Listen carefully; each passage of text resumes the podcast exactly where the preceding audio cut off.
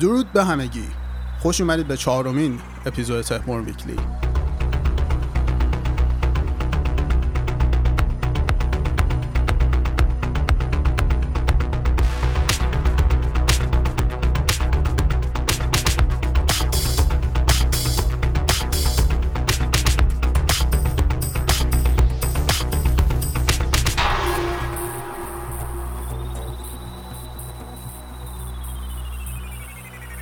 برنامه که ما توش راجع به اخبار هفته و تمام اتفاقات ریز و درشتی که توی دنیای video games اتفاق میفتن صحبت می‌کنیم.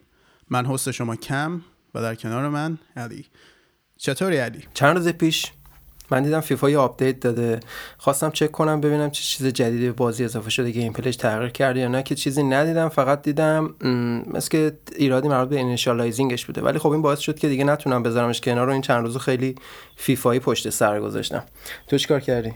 من همچنان دارم بیشتر دیمن سولز بازی می‌کنم و گوستاف سوشیما حتی گوستاف سوشیما رو تموم کردم.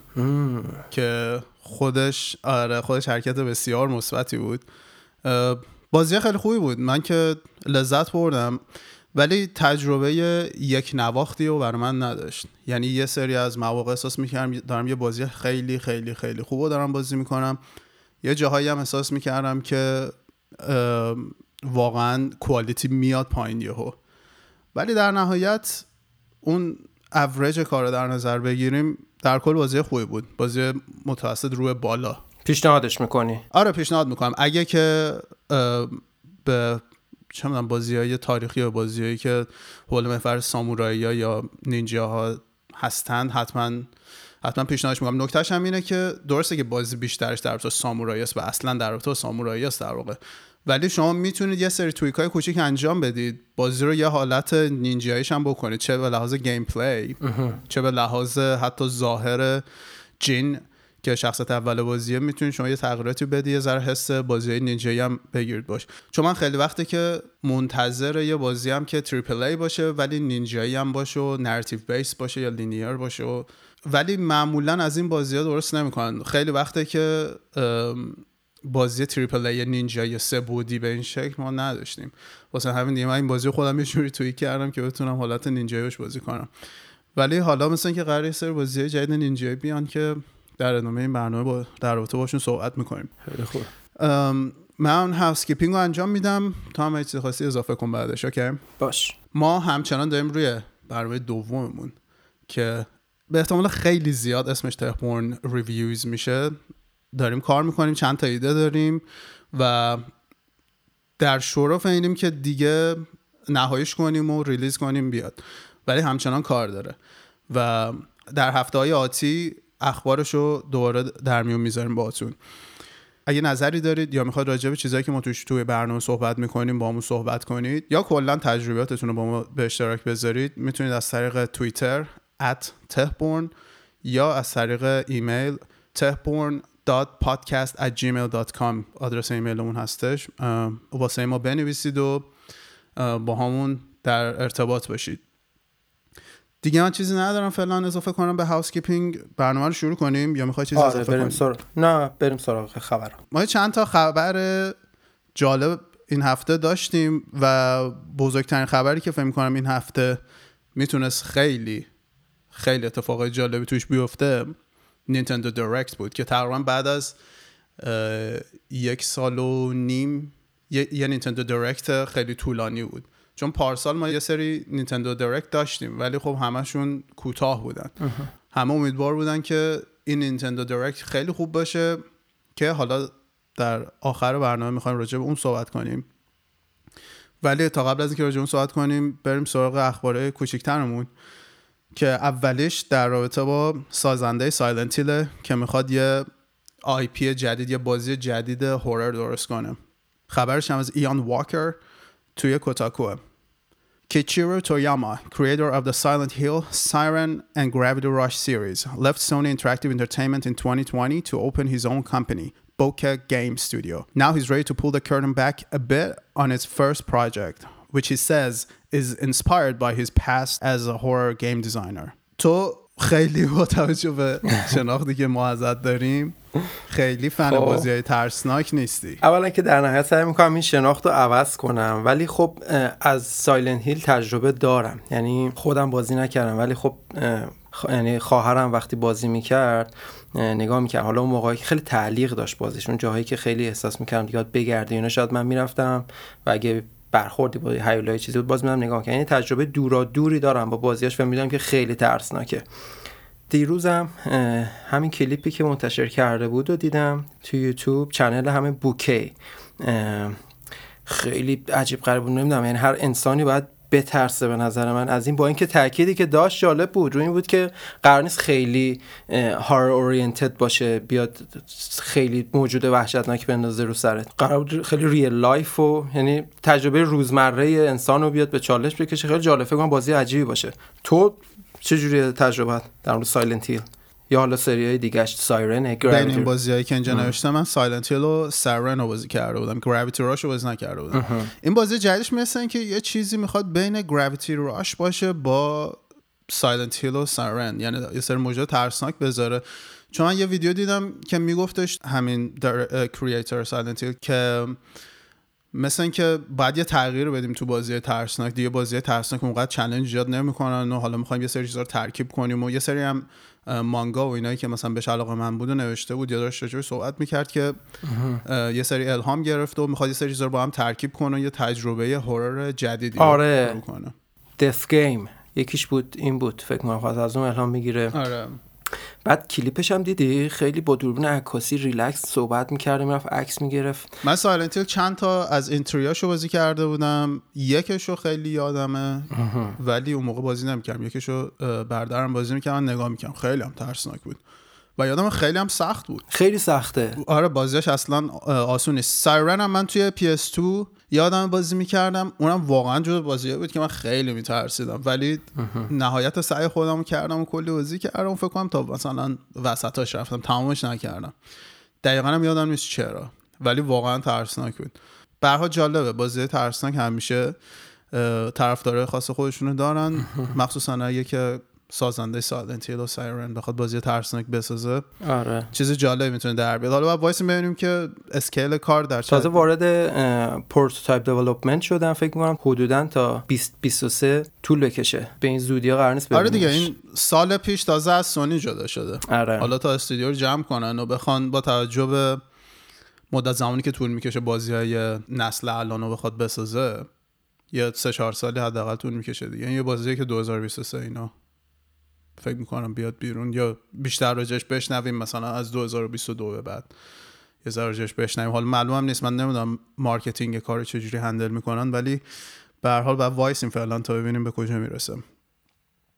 خبر دوممون راجب بازی Six Days in Fallujah است که ما هفته پیش هم راجبش صحبت کردیم یه ذره. یه بازی بودش که دو سال 2009 Konami می‌خواست publish ش کنه و تقریبا هم تموم شده بود develop بازی.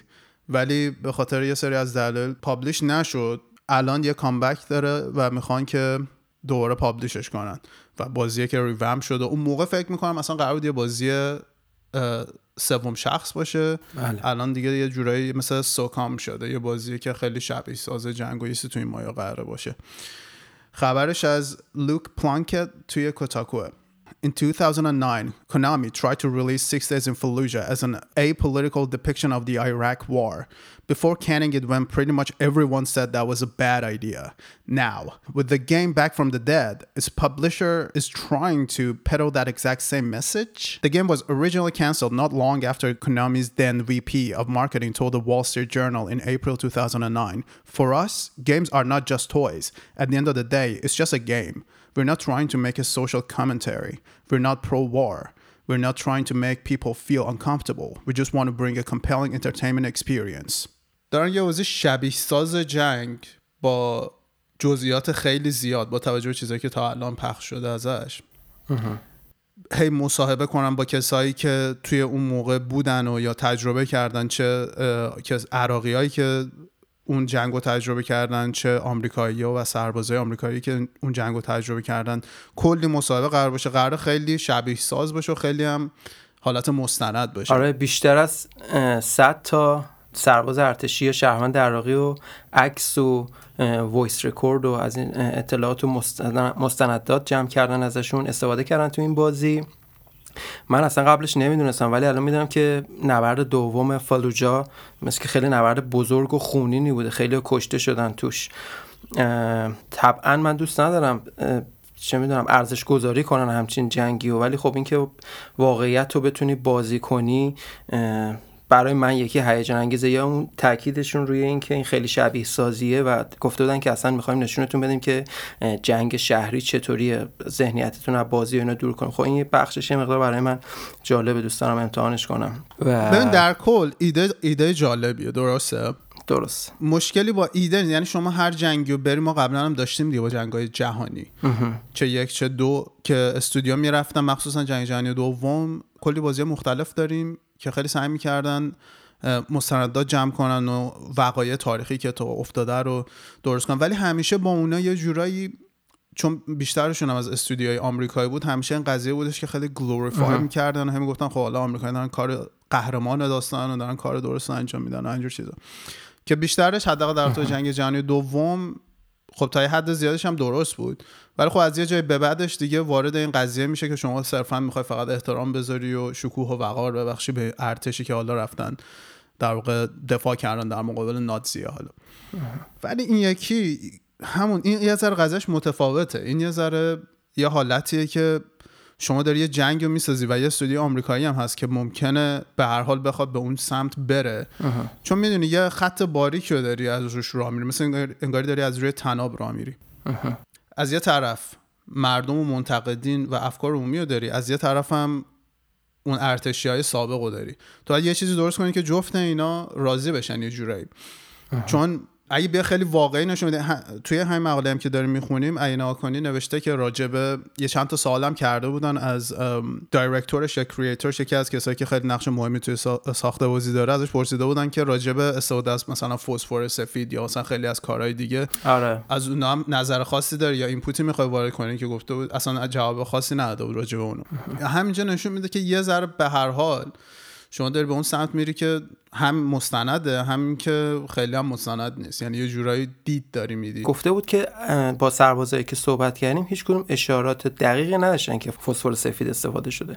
یعنی حالا تاکیدش رو مستند بودنش که همچنان هست ولی من در تو تاریخ نوشتم و کلا یه اتفاق تاریخی رو تعریف کردم. ممکنه همین الان یه اتفاقی بیفته. ده نفر یه اتفاق ببینن. و مثلا سه سال بعد از هر کدوم از اون ده نفر بپرسی تقریبا همون رو بگم ولی زاویه دید خودشون داشته باشن. تنها مسئله که این بازی خیلی باعث شده که جنجال برانگیز باشه این قضیه است که شما داری یه دیدیو میدی که همین که داری میری خیلی مستندات جمع می‌کنی و می‌خوای خیلی مستند و نزدیک به اتفاقات واقعی که افتاده باشه در واقع محصولی که می‌خوای بدی بیرون همین که اون دید خودتو داری وارد کار می‌کنی. و حالا این اومدن دوباره گفتن که ما هیچ پیام سیاسی نداریم ما فقط می‌خوایم اینو نشون بدیم.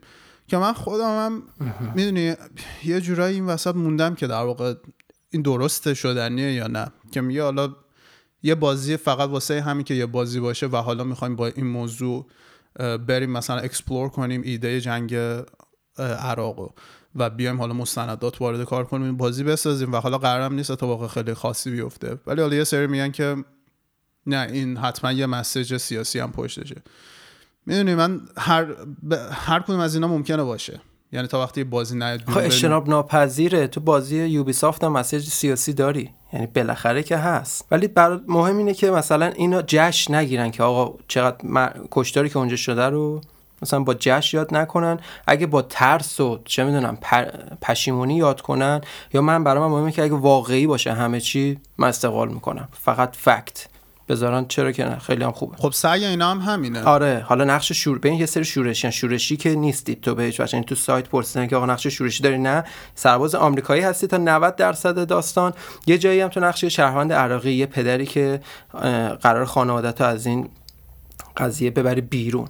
یعنی تو دو طرف قضیه هستی حالا نابرابر. ولی خب تجربه های مختلفی داری تو این بازی. و اینکه اینا رو هم باید جدا کنیم. سربازایی که اونجا بودن رو باید جدا کنیم. از کسایی که تصمیمات بزرگ گرفتن پالیسی میکرهای بزرگ که گفتن نبرد و سوق دادن به این سمت. اینا دیگه وقتی اونجا باید تصمیم بگیرن که کی شورشیه کی بیگناهه کی نیست و تو لحظه تصمیم می‌گیرن کار درست کنن. این برای من جذابه. آره ببین ما اینجا قرار نیست قضاوت کنیم سربازا یا حالا کسایی که توی اون قضیه زندگیشون تحت تاثیر قرار گرفته رو که ما صرفا می‌خوایم نگاه کنیم ببینیم چی میشه با این بازی.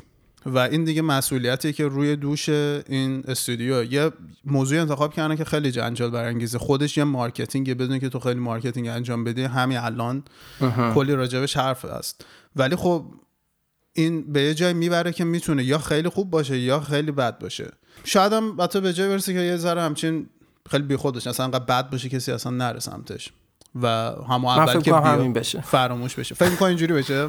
آره. بعید نیستش. با توجه از تجربه این استودیو من نمی‌دونم بازی خیلی خیلی جالب یا مثلا بازی که تریپل ای بزرگ باشه و خیلی تجربه خیلی توجه رو به خودش جذب کنه من ندیده بودم. ولی به هر حال بعد ببینیم که چه جوری در میاد. می‌دونی می‌تونه چیز خوبی در بیاد ولی بعید می‌دونم. آره می‌تونه کلیشه ها رو جابجا کنه. آره. حتی. ولی می‌تونه خیلی پتانسیل اینو داره که هر چیزی بشه. هم خیلی خفن بشه. هدف خیلی بالایی رو گرفتن که با تیر بزننش. ولی حالا اینکه بزنن یا نزنن دیگه فکر کنم به خودشون بستگی داره. بریم سراغ خبر سوممون که در رابطه با یه سری از بازی های نسل گذشته است. که مایکروسافت و ایکس باکس در واقع اینا رو اومدن اینهانسشون کردن واسه ایکس باکس سیریز X و سیریز S از پول اینک توی Xbox Wire When we were designing Xbox Series X and S, we knew we wanted to continue our commitment to compatibility we started back in 2015, enabling gamers to play their favorite titles from past generations on the new consoles. Nearly all titles benefit from next generation features like faster loading times and the ability to quick resume. Then the team went one step further, adding enhancements to many of our most played games so they look, feel, and play better than ever before. As we detailed in October, with the increased CPU, GPU, and memory from our new consoles, all of our existing games look and play better. With certain titles, we can make the experience even better. We're excited to announce the first assortment of backward compatible titles that will support FPS Boost, available beginning today. speech with buydu. Far Cry 4, New Super Lucky's Tale, Sniper Elite 4, UFC 4, and Watch Dogs 2. We chose this initial collection of titles not only because they are popular, among fans, but to highlight several different ways that FPS Boost can improve your experience. For example, new Super Lucky's Tale can now run up to 120 frames per second. Ooh. And UFC 4 delivers improved frame rate performance specifically on Xbox Series S and can now run at 60 FPS. این خیلی خوبه که دارن بازی ها رو اینهانس میکنن و میدن بیرون و خوبه که سونی هم به فکر بیفته یه ذره یاد بگیره حداقل. بلاد بورن رو بده بیرون. نه سونی هم خیلی داره از بازیهایی که مثلا الان گاد آف وار رو اینهانس کردن و یه چند تا بازی هم دیگه حالا من الان دقیقا یادم خب نمیاد. خیلی عنوانیه. اینکه کلا کنسولش اکوسیستمش قابلیت اینو داشته باشه نه خب اینجا هم عنوانیه. دیگه. اینجا هم الان فقط این عنواناست. که این آره هست. آره. ببین به طور عمومی تو وقتی بازی رو روی SSD می‌ذاری کلا load سریعتر میشه. و یه improvement های می‌بینی. آره. ولی این فرق می‌کنه. این بیشتر در رابطه اینه که خود کمپانی سازنده اصلی بیاد یه سری قابلیت ها رو تغییر بده. یعنی یه سری چیزها رو باز کنه frame rate رو بیشتر کنه. اینا میشه enhancement الان مثلا God of War همونطور که گفتم 60 FPS boost رو گرفته توی PlayStation 5 الان بخوای بازی کنی. که من چند روز پیش بازی کردم. خیلی هم خوبه واقعا. بازیایی که اومدن اعلام کردن انتخاب عجیب بوده. جذابیتی داره واسه تو. آره ات- انتخاباشو من درک نمی‌کنم. نمی‌دونم دقیقا بر اساس چه منطقی حالا گفتم ما آره. شروع این کنیم. که اشاره کرده بهش هم مشکوک ترش کرده.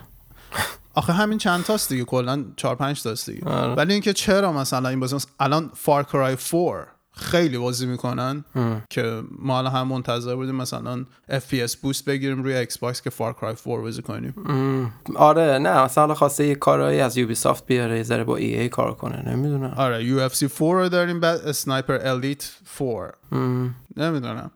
کلا بازیایی فکر نمی‌کنم باشه که خیلی بخواد مثلا کسی می درگیرش بشه یا کسی خیلی خوشحال شه از اون بازی که مثلا حالا Far Cry 4 حالا اگه برگردی بازی کنید 60 FPS دو تاشون هم همین الان توی Xbox Game Pass هم هستن. کدوم هستن؟ Sniper Elite 4 با Super Lucky's Tale بقیه‌شون هم که به مرور اضافه میشن. آره UFC 4 احتمالاً بعدا بیادش. چون مایکروسافت رابطه خیلی خوبی داره با EA الان EA Access هم شما می‌تونی با Game Pass بگیری.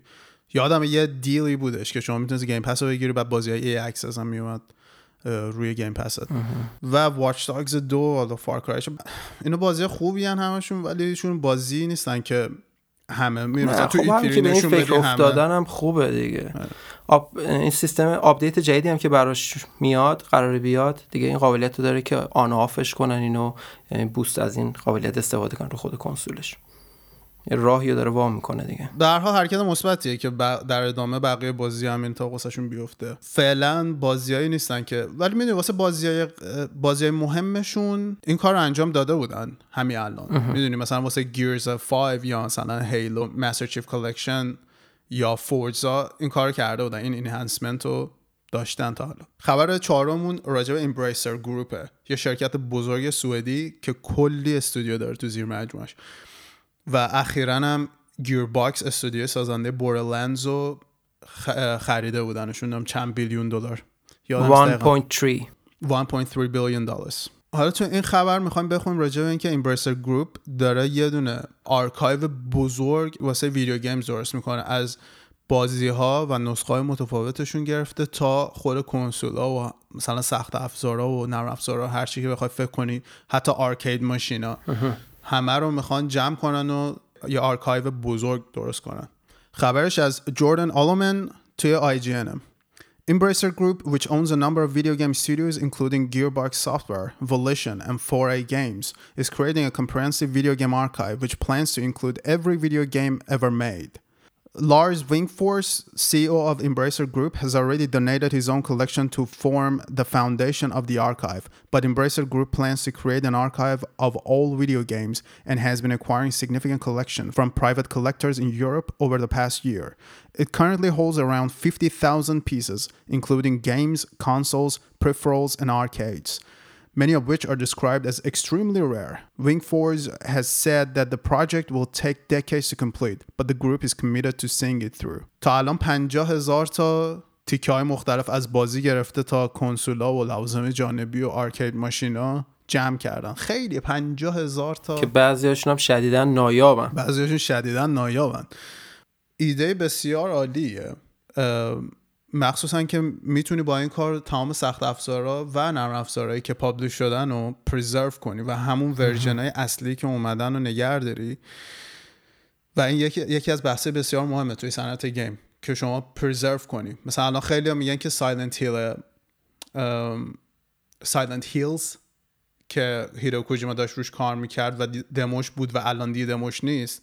ما اونو قراره چجوری preserve کنیم؟ چون دیگه روی store که نیستش نسخه physical هم که نداشت یه دمو بود صرفا دیگه. واسه همین الان شما پلی هایی که از اون موقع دانلود کردن و روشون الان Silent Hills هستش همهشون قیمتاشون داره میره بالا. یه ارزشیه که روی PS4 محسوب میشه. ولی در نهایت ایده بسیار عالیه. همه این بازیهایی که طی تاریخ اومدن بیرون و publish شدن بعد حفظ بشن. همشون یه تیکه مهمی از تاریخن. می‌دونی مثل یه موزه است دیگه از اتفاقاتی که افتاده. واسه اینکه شما بیای در واقع نگاه کنی ببینی که روند پیشرفت بازی ها چه جوری بوده و چه محصولاتی طی تاریخ بودن. آره همون جوری هم می‌خوان استفاده کنن. یعنی آرشیوو که توی سوئد نگه میدارن توی همون Embracer Group headquarter نزدیک اونجا و برنامه دارن انگار ظاهرا برای نمایش نمایشگاه ماهواره یا حالا حتی ممکنه نمایشگاهی که بیرون سوئد باشه مسافرتی case به case فکر کن خیلی ایده باحالیه. بتونی یهو یه موزه داشته باشه یه کد می‌خوام ببینم همه چی رو می‌ذارن. یعنی بازی indie بازی که فلان همه چی؟ همه چی. آره دیگه پنجاه هزار تا piece تا الان جمع شده. قرار نیست فقط بازی مثلا triple A games باشه که. هر بازی که بتونن پیدا کنن و بتونن بذارن و می‌خوان جمع کنن دیگه. مخصوصا Embracer Group خودش کلی استودیوی کوچیک و بزرگ در واقع زیر مجموعش هستن. خبر بعدیمون راجع به یه lawsuit ه که بر علیه controller DualSense PS5 file کردن خبرش هم از کیری ویکنز توی PC Gamer ه lawsuit filed against Sony over alleged DualSense PS5 controller drift issue. Apparently okayed by the company even after pre-release testers flagged it. I've always been a Sony fan myself, but the recent lawsuit over the PS5 DualSense controller is making me question my life choices.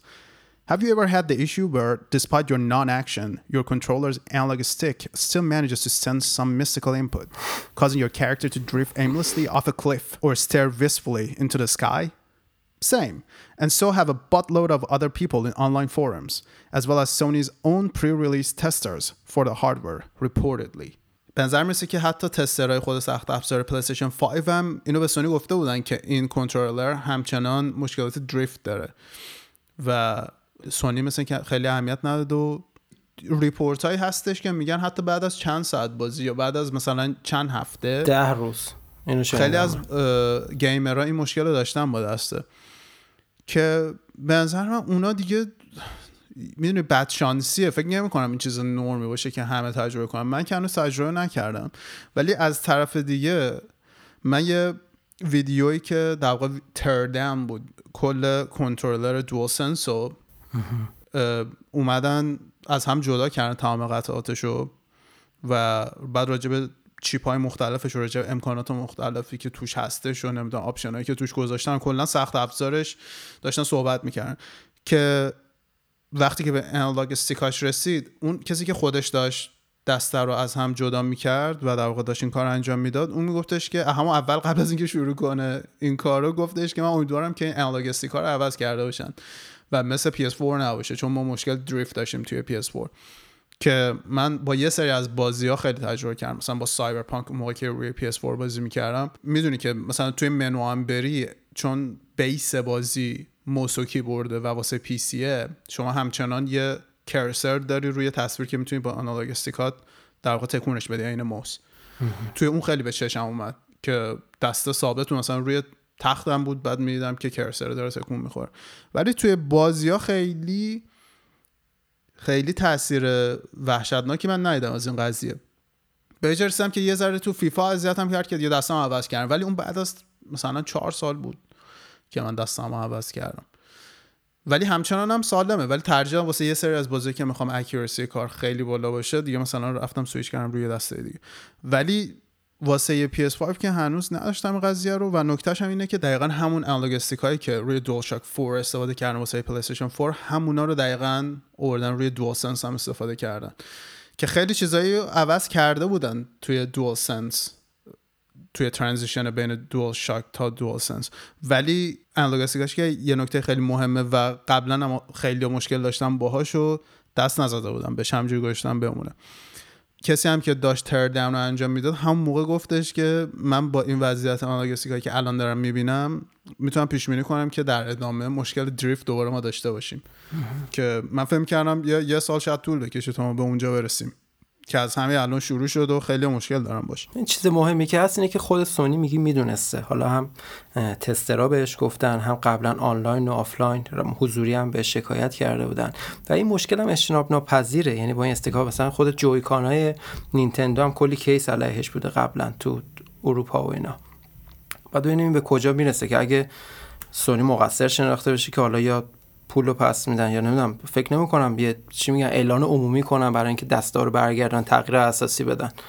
بعد ببینیم case به کجا می‌رسه. نه فعلا سونی نه خبری اعلام کرده نه newsletter هیچی در رابطه با این آره. موضوع هیچ اکشنی انجام نداده. حالا به مرور بیشتر مشخص میشه چقدر فراگیر این قضیه. آره در رابطه با Joy-Con و کنترلر نینتندو به ویژه همون جویکان که خیلی معروفه یعنی خیلی بدنامه در واقع. واسه مشکلات دریفتش. و اون خیلی به چشم میاد. توی واسه نینتندو اوضاع خیلی بدتره تا سونی و دولسنس به حال این لاست که الان گذاشتن به این شکله که به این قضیه توی آمریکا لاسوت شکل گرفته دیگه. هر کی که تو آمریکا مشکلی با دستش داشته باشه بخواد report کنه میاد اضافه می‌کنه به این lawsuit اینا. مثلا یه می‌تونم میگم؟ یعنی شما مثلا هر کسی مشکل داره میاد یه مثلا پر می‌کنه یه دونه report بعد میفرسته دوره اضافه میشه به این قضیه تا به جایی برسه که دیگه اینا بتونن case رو ببرن و مثلا سونی رو وادار کنن که یه کاری انجام بده در مقابل همه این report قوی هم شروع کردن. یه پرسش نامه درست کردن. به خاطر اینکه آره یه شرکت حقوقی اسم جالبی هم داره. خبرشو بخونم. Disgraced by the controllers alleged issues along with Sony's apparent willful negligence on, on the matter. Chemicals Schwartz Kreiner and Donaldson Smith LLP این اسم کل اون اسم اون لافرمیه که در واقع اینو فایل کرده. اسمش خیلی خنده است. در نهایت هم همونطور که اول برنامه اشاره کردیم می‌خوایم بریم در رابطه با Nintendo Direct صحبت کنیم. که ما تا سال قبل چند تا Nintendo Direct خیلی کوتاه داشتیم که هیچ کدومشون هم چیزای خیلی جالب و چیزای مهمی توشون اتفاق نیفتاد. و آخرین Nintendo Direct بزرگی که داشتیم برمیگشت تقریبا به یک سال و نیم پیش حدودن و فکر کنم از هفته پیش اعلام کردن که یه Nintendo Direct 50 دقیقه قرار نینتندو منتشر کنه که توش راجبه این صحبت کنن که قراره توی 2021 چه اتفاقاتی بیفته واسه نینتندو راجع بازیاشون تو هیجان زده بودی واسه این Nintendo Direct یا چی بود؟ hype level ت کجا بود؟ نه. خیلی خبرش رو شنیدم. حتی شبم بود تهران. بیدار بودم. ساعت دو شب stream ش بود. دیدمش. ولی خب نه خیلی بگم خیلی دیگم هیجان زده نشدن و همون Geoff کلی هم نظر سنجی گذاشته خیلی اصلا براشون مهم نه. یعنی حال نکردم باش. ولی خب در نهایت بعدم نبوده دیگه. تو چطور؟ امیدوار بودم توی نینتندو دایرکت چیزای خوب ببینیم.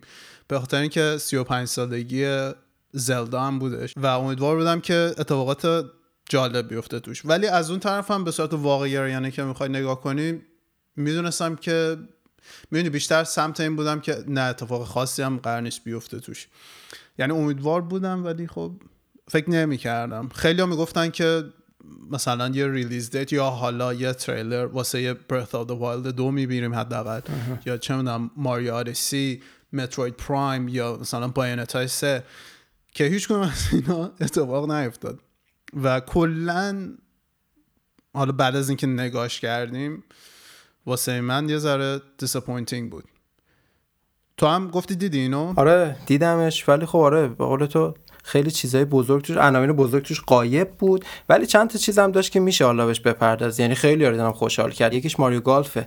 برای من که جالب نبود ولی تو چی نظرت چیه؟ ببین چند تا چیز جالب نشون دادن. ولی نکته اینه که انتظار از نیتندو خیلی بیشتر بود. بخاطر اینکه ته سال قبل هیچ کنم از نینتندو دایرکتش اتفاق خاصی توش نیفتاد و بیشتر انیمال کراسینگ بود که کلی فروخت و ترکون منتها بازی دیگه که بود یه پیکمین بود و چند تا بازی دیگه بودن. ولی هیچ کدوم اون بازی های تاپی که مثلا ما انتظار داریم و خیلی هیجان زده میشیم راجبش وقتی به نینتندو می‌رسه نبودن.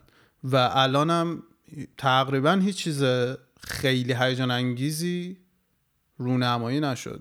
آره اون Mario Golf خوب بود ولی اونم یه سری audience خاص داره. همه Mario Golf و حالا بازی که برن بازی کنن و خیلی حال کنن نیستش. ولی کلا بازی OK ه. چون توی بازی های Mario کلا بازی خوبی محسوب میشه. و بازی Mario همیشه هیجان انگیز و همیشه audience خودشو داره.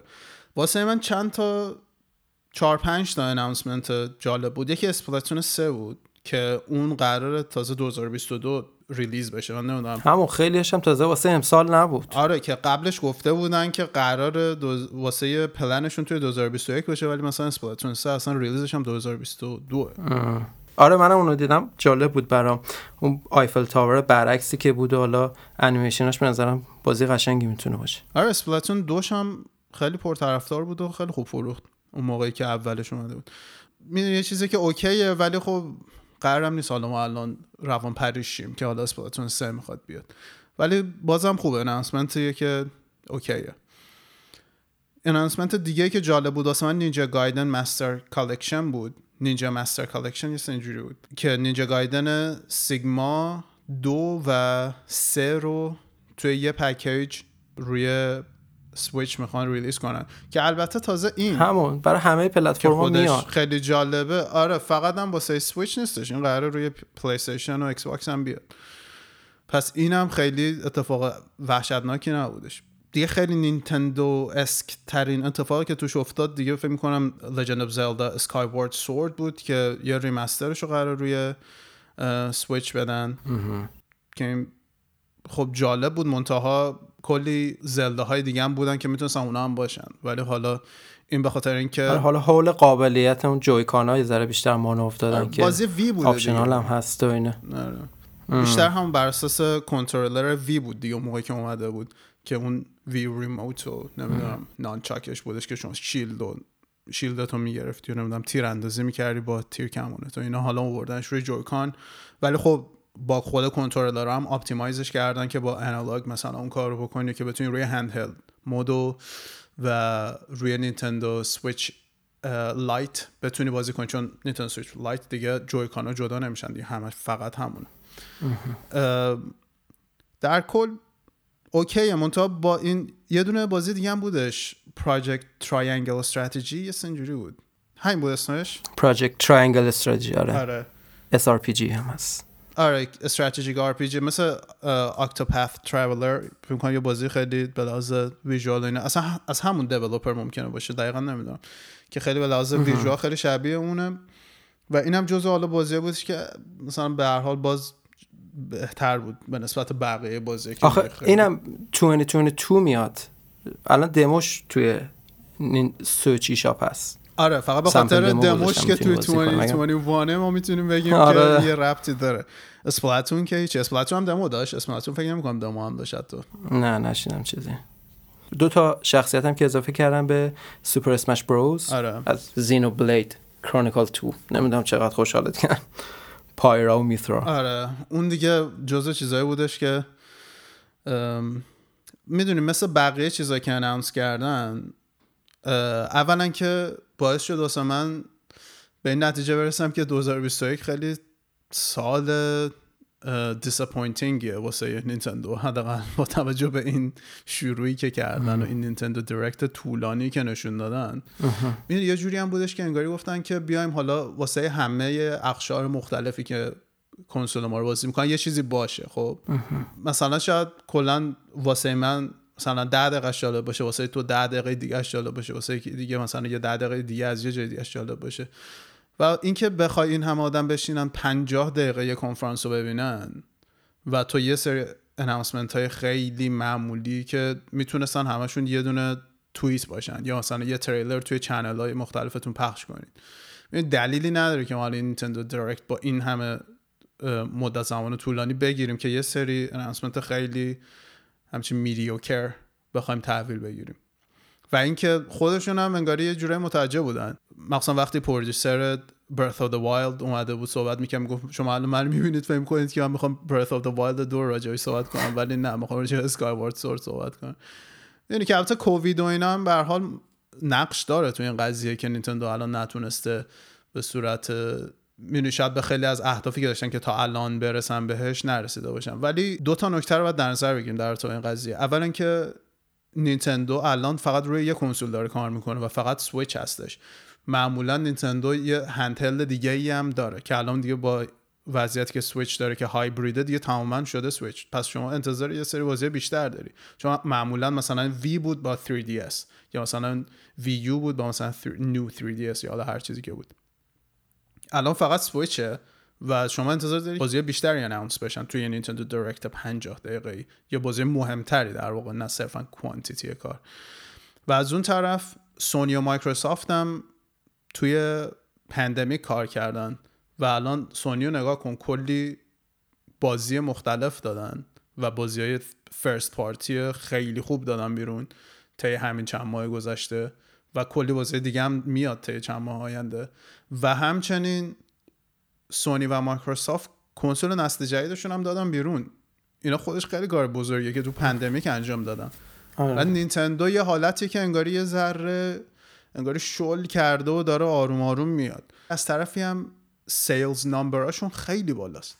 واسه همین این خودش می‌تونه دلیلی باشه واسه نینتندو که بگه مثلا اینکه ما با همین آهنگی هم که داریم میریم جلو با همین ریتمی هم که داریم میریم جلو کافیه. وقتی اینکه فروشاشون وحشتناکه. به نظر من این می‌تونه یه دلیل باشه واسه نینتندو که خیلی حالا سعی نکنه بازی های زیادی بده یا بازی های فرست بیشتر بازیهایی که می‌بینی بازی های نسلای گذشته از شما یه سری پورته. داری می‌بینی از روی وی حالا پورت جدید. که واسه خیلی از بازی دیگه هم که الان داری روی سویچ بازی می‌کنی در واقع پورت های کنسول های قبلی هن. خب یه چند تا عنوان دیگه هم بود که حالا اگه برای بقیه جالب باشه جا داره بگیم. مثلا Animal Crossing New Horizons یه سری content در مورد ماریو واسش اضافه کردن. فکر کنم به خاطر 35 سالگیش بوده که حالا pipeline اینا داره می‌تونید برای سفر توی kingdom تون استفاده کنه از اون pipeline ها استفاده کنید برای سفر. و یه version battle royale Fall Guys که پارسال رو PC و PlayStation اومده بود امسال هم میاد رو سویچ. ای هم بوده یعنی Plants vs. Zombies میاد برای سویچ که اولین باره که از موتور Frostbite EA توی کنسول Switch Nintendo استفاده میشه. یه بازی dodgeball اونم فکر کنم ناشرش EA اونم جالب team-based multiplayer طوره یه remake هم هست از Legend of Mana که این هم برای سویچ میاد هم برای PC و PS4 توی جون حالا کاری به version physical Hades نداریم که یه سری content اضافه art book و اینا داره و یه سری soundtrack جدید. soundtrack جدید نیستش. برای Hades یه کد می‌گیری که روی PC می‌تونی soundtrack اشو دانلود کنی. نه فکر کنم یه ریمیکس جدید هم اضافه کردن جدی میگه؟ خب که هست. آمانش یه آره یه ریمیکس جدیده یه art book و آره این هم هست. Eurogamer نوشته. حالا باز نمی‌دونم دقیق جزئیاتش حالا 19 March میاد.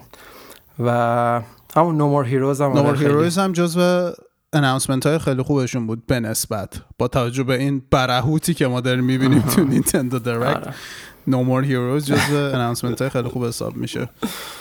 این بود اپیزود چهارم Tehborn Weekly امیدوارم که خوشتون اومده باشه. اگه نظری پیشنهاد انتقاد هر چیزی که هستش که فکر می‌کنید که باید در رابطه باهاش با ما صحبت کنید از طریق توییترمون @tehborn یا از طریق ایمیل tehborn.podcast@gmail.com توی description می‌ذاریم جفتشو. می‌تونید با ما تماس بگیرید و نظرتون رو ما بگید. در نهایت که امیدوارم خیلی روز خوبی داشته باشید. تا بعد. فعلا.